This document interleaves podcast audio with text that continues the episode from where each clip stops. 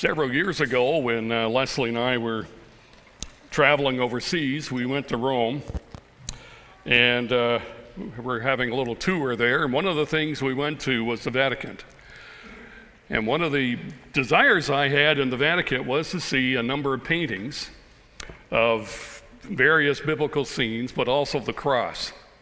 And I remember asking our tour guide uh, for certain paintings and certain um, artists that I wanted to view that I had looked at years ago in books but had never seen the actual painting. So she took me to several of these. The reason I'm telling you that is that, you know, over the years, there have been many, many people who've tried to capture the, the agonies and, and the sufferings of the cross of Christ. They've tried to paint that moment or describe it in a poem or have tried to write something about it to help us understand what really is incomprehensible to us, isn't it? I mean, I don't know about you, but have you ever stopped for a few moments and really thought about what Christ endured during those dark hours on the cross for you and I? What actually took place physically, spiritually, emotionally, um, mentally with the Lord Jesus Christ? Well, really, when you boil it down, it's, it's beyond human comprehension, isn't it?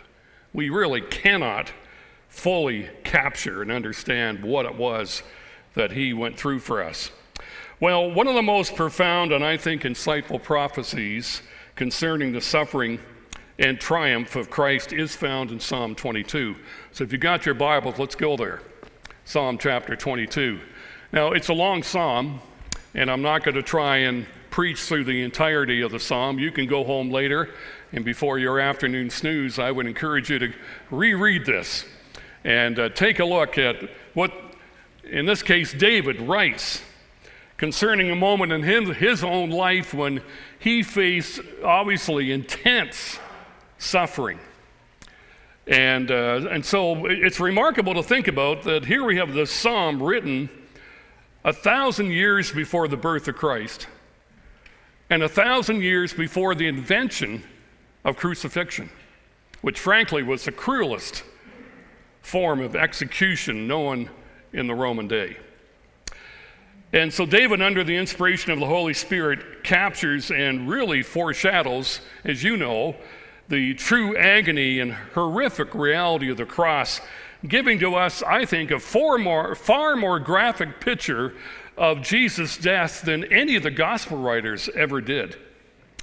One psalm has called this, one commentator has called this psalm the best description in all the Bible of Jesus Christ's crucifixion.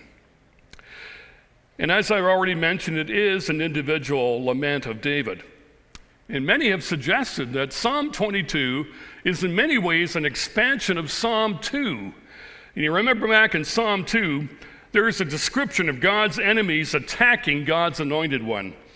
And the psalm ends with God's enemies bowing before the one who they tried to take out. And so the New Testament reaffirms repeatedly that this is a messianic psalm. In fact, it's part of a group of psalms that David wrote that are called the shepherd psalms. You remember this? Psalm 22, therefore, is often called the Psalm of the Good Shepherd. And Psalm 23 is referred to as the Psalm of the Great Shepherd. And then Psalm 24 is referred to as the Psalm of the Chief Shepherd. And all three of those descriptions are given to Jesus, as you know, in the New Testament. Psalm 22 can be broken into two simple parts. Uh, first, you got the sufferings of Jesus or the sufferer's petition. And the second part of the psalm is the triumph of Jesus or the sufferer's praise. And so we're, we're, I'm just going to give you a little devotional on these two points based on Psalm 22. So let's have a look at the sufferer's petition here that runs from verse 1 right through to verse 21. Now, I know as soon as you read verse 1, you recognize those words. I know you do. And uh, so here, David, at the climax of Christ's agony on the, cross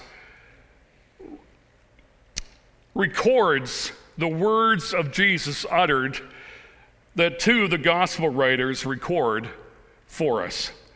And you know these words My God, my God, why have you forsaken me? And so here, the psalmist captures that moment when the Lord Jesus and God the Father break their fellowship. And for the very first time ever, Jesus finds himself alone, separated from all the goodness and grace of the living God. And here in these words, Jesus quotes them not just verbatim, but rather these are words that are filled with experience for him, words that caused him originally to drop great sweats, sweat, uh, blood to get my tongue to work here this morning, that caused him to sweat drops of blood before he entered into the events of Calvary. These were words that capture what Jesus felt when he asked the Father three times, remember this, if there's another way, God, please, please, would you, would you provide it for me other than the cross? These are words that define in verse 1 in, of Psalm 22 the Jesus' worst nightmare come true. These are words that, come, that express the Father's complete and utter withdrawal, his provision, his protection, and his praise for the Son. These are words, frankly, that are so horrendous that as you reread in Matthew 27, even the forces of nature itself reacted to the Father and Son being separated for the very first time. And so these are words that capture the full weight of hell bearing down on the Son as he who had no sin became for you and I sin. And so verses 2 to 21 describe in detail that horror that Jesus went through. And verse 3 tells us why he went through it. Notice what verse 3 says. It says, Yet you, speaking of God the Father, are enthroned as who? The Holy One. You'll notice that the words holy and one are in caps here in our text because here, David is addressing from the point of view of God's essence that he is absolutely pure and he's absolutely separate from sin in all that he is and all that he does. And so, as Jesus bore the sin of many. The Father had absolutely no choice because he is the Holy One, but to turn his back on Jesus and to forsake him completely to the forces of hell itself, as the fullness of the Father's judgment against our sin was leveled on Jesus. Jesus bore hell alone for us. One individual wrote this There was no angel to help him, there was no friend to comfort him, there was no Holy Spirit to assure him, and there was no smile from the Father to encourage him as he hung on that cross for us. In those moments of separation from the Father, and as he endured the fullness of his own agony because of our sin, I want you to notice what verse 6 says. Here's a description that Jesus uses for himself that I find frankly shocking. He says here in verse 6, But I'm a worm, not a man, scorned by men and despised by people. Imagine that. The Son of the living God describing himself as a worm, a useless piece of bait.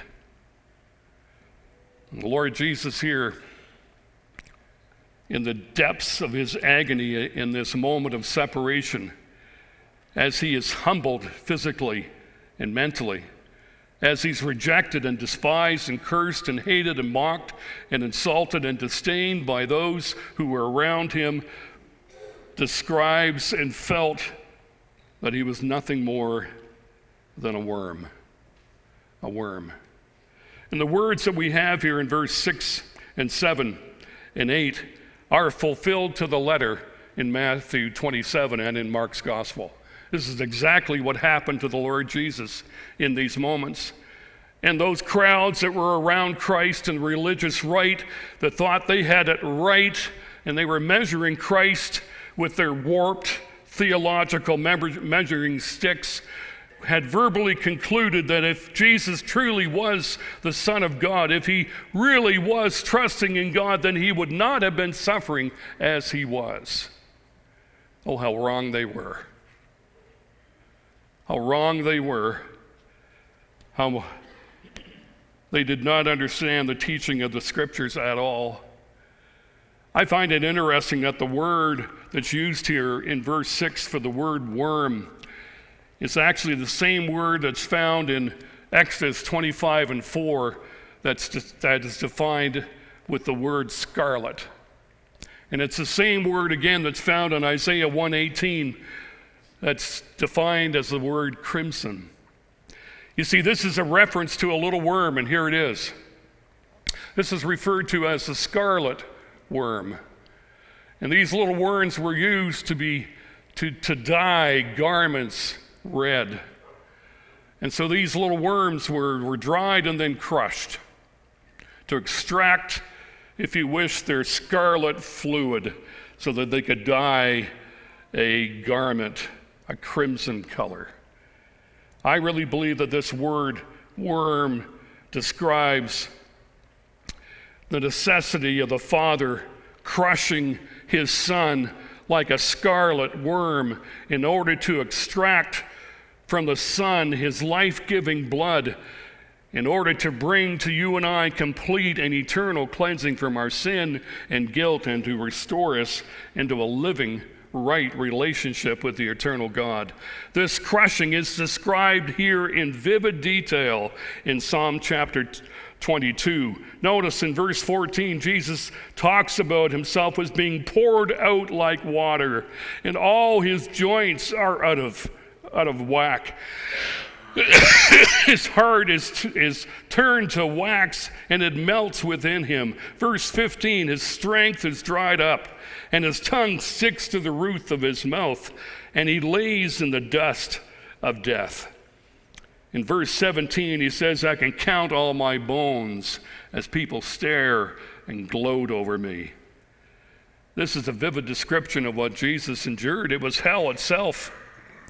As Jesus drank dry the cup of God's wrath for us, every pain, every discomfort, every dislocation, every drop of blood, every agony, every assault from the forces of hell was literally unleashed on him because of our sin. As one commentator puts it, Jesus, experienced our hell so that we could experience his heaven.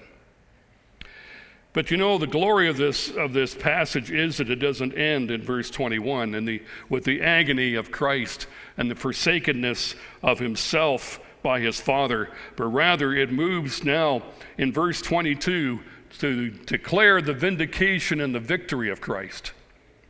Because we move from the cry of the psalmist and the Lord Jesus in verse 19, where he says, Come quickly, be my help. Deliver my life. Rescue me. Save me from the horns of the wild ox. And then there's a complete change of tone in verse 22, where the psalmist writes, and Jesus now declares, I will declare your name to my brothers. In the congregation, I will praise you. Verse 24 For he is not despised or disdained the suffering of the afflicted one. He has not hidden his face from him, but has listened to his cry for help. You see, now as the psalmist moves through the experience of agonizing pain and suffering, there is this underlying confidence. There is this, this foundation of faith that brings hope to his soul in his agony. He knows, he knows that his covenant keeping God will not forsake him forever. And as you work your way through the psalm, you hear the psalmist say in, in, in verse 3, Yet you. And then in verse 4, In you. And again in verse 9, yet you. And go down to verse 19. He says here, but you. You see, the, the, the psalmist's confidence was in the living God, in spite of the fact that in these moments of agony, he couldn't find God. He felt totally forsaken by the living God, and yet he knew. He knew from, from past experience, he knew from the testimony of his, of his forefathers that God was a covenant keeping God who could not break his promise and could not forsake his people forever. And so his trust lies here. And so he cries out to God, Deliver me, rescue me, save me, because he realizes and knows that unless God steps in, there is no help. Unless God delivers and rescues and comes quickly, he is done. But he knows God will, at some point, act in deliverance and in mercy, just as he always has in the context of the history of his forefathers. He will arrive at some point and do what God always does enact his grace in my life. Is it not so that as Jesus hung on the cross and as these words in Psalm 22 were uttered from the depths of his soul, he knew, he knew, he knew that his Father would not forsake him forever, that a day of vindication was coming, the day of victory was sure. The path to glory was through the cross, and he understood that. And that that path was laid out by his Father, and he knew the beginning of the end of it. And the time would come when he too would say, I will declare, I will declare, I will praise you, I will. And he did. And you know, this is the glory of this passage.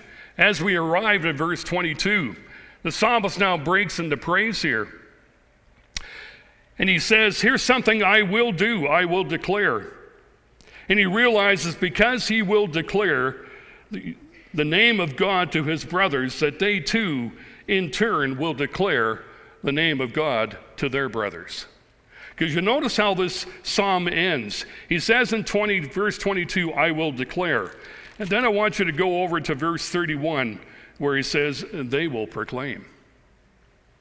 And so here we have evidence that the end result of the suffering of Christ on our behalf is that the day will come when, when you and I will know the blessings and the victory of the, cro- of the cross in its entirety. He has to drink that cup dry in order for us to drink the cup of blessing in return. And so the psalmist is rejoicing in the fact that he will declare and he will know the Father's acceptance once again. And that the end result of that is that the assemblies will praise the living God as one. I mean, really, this psalm connects with what Jamie spoke of last week from Psalm 67 because I really do believe that this psalm, like no other, has a grand vision of that day when the nations themselves will gather around the throne of the living God and declare that the Lamb of God has been victorious. Because you'll notice in verse 27, he says, All the ends of the earth will remember and turn to the Lord. And all the families of the nations will bow down before him, for dominion belongs to the Lord, and he rules over the nations. And so the psalm ends with this glorious picture of the day when the work of Christ will be known from sea to sea, and his rule will be over all nations. And every tongue and culture will stand before the living God and will remember the works of God and will bow down before the living God. And he even tells us here that, that the work of Christ will include both the poor in verse 26 and the rich in verse 29. It's across the spans of all cultures and, and all, all, uh, all aspects of society. None are excluded from the gift of Christ won through the cross. All are invited to come and know the eternal blessings of the victory that Jesus Christ has, has won for us. And so, what this psalm does is this at the conclusion of it, from verse 26 to the end of verse 31, the psalmist is now inviting you and I to realize that the silence that Jesus once knew on the cross has been broken, and to know fully that the Father's rejection of the Son during these agony moments of agony in the cross are now over. And no longer do we have to know the rejection or the, or the agony or the separation of the Father in our lives. The divine justice has finally been satisfied, and the divine love has now broke out in course and in worship.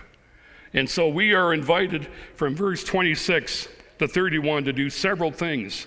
We're now invited to eat and to be satisfied in Christ.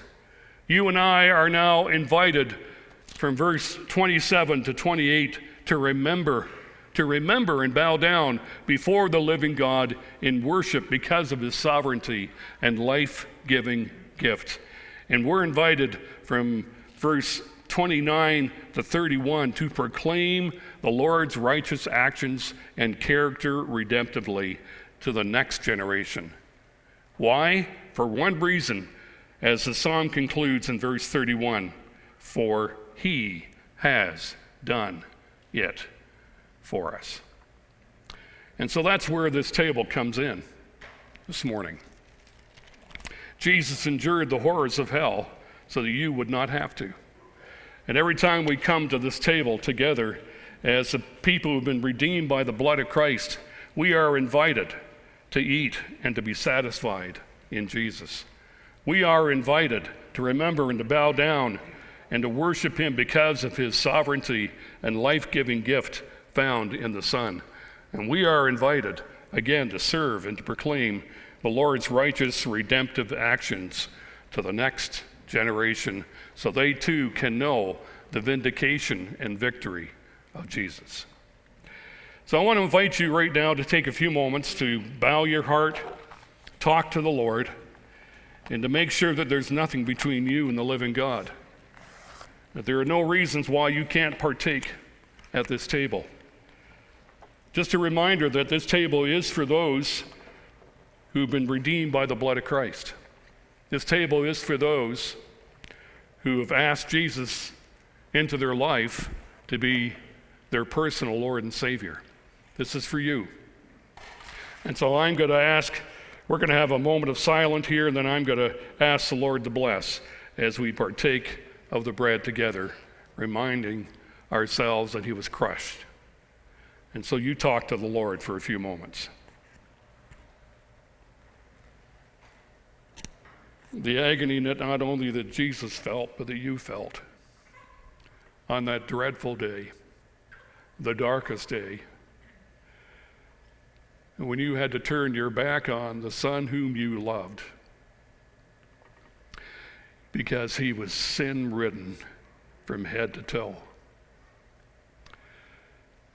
He was cursed. He was under the judgment, your judgment. And he was paying in full with his own life the payment that we should have paid but couldn't. Was bearing in his body all of our sin and hell itself. And so today we are so grateful for Jesus that, Lord, he willingly went to the cross, knowing full well what that was going to cause him to have to endure. And he did it for us so that we would never have to endure the agony and the separation. And so, Father, as we take this bread, Lord, may our hearts flood with thanksgiving that what Jesus has done has fully satisfied your divine wrath and has turned it away forever so that now, Father, we might know life and life eternal in Him and in Him alone. Thank you for the privilege we have to participate together in this glorious celebration of the death and victory of Jesus. And we pray this in Christ's name. Amen. I was thinking of this great hymn. Let me uh, quote one verse of it. It says this My sin, your sin, not in part, but the whole, is nailed to the cross, and I and you bear it no more. Praise the Lord. Praise the Lord. Oh, my soul. God bless you.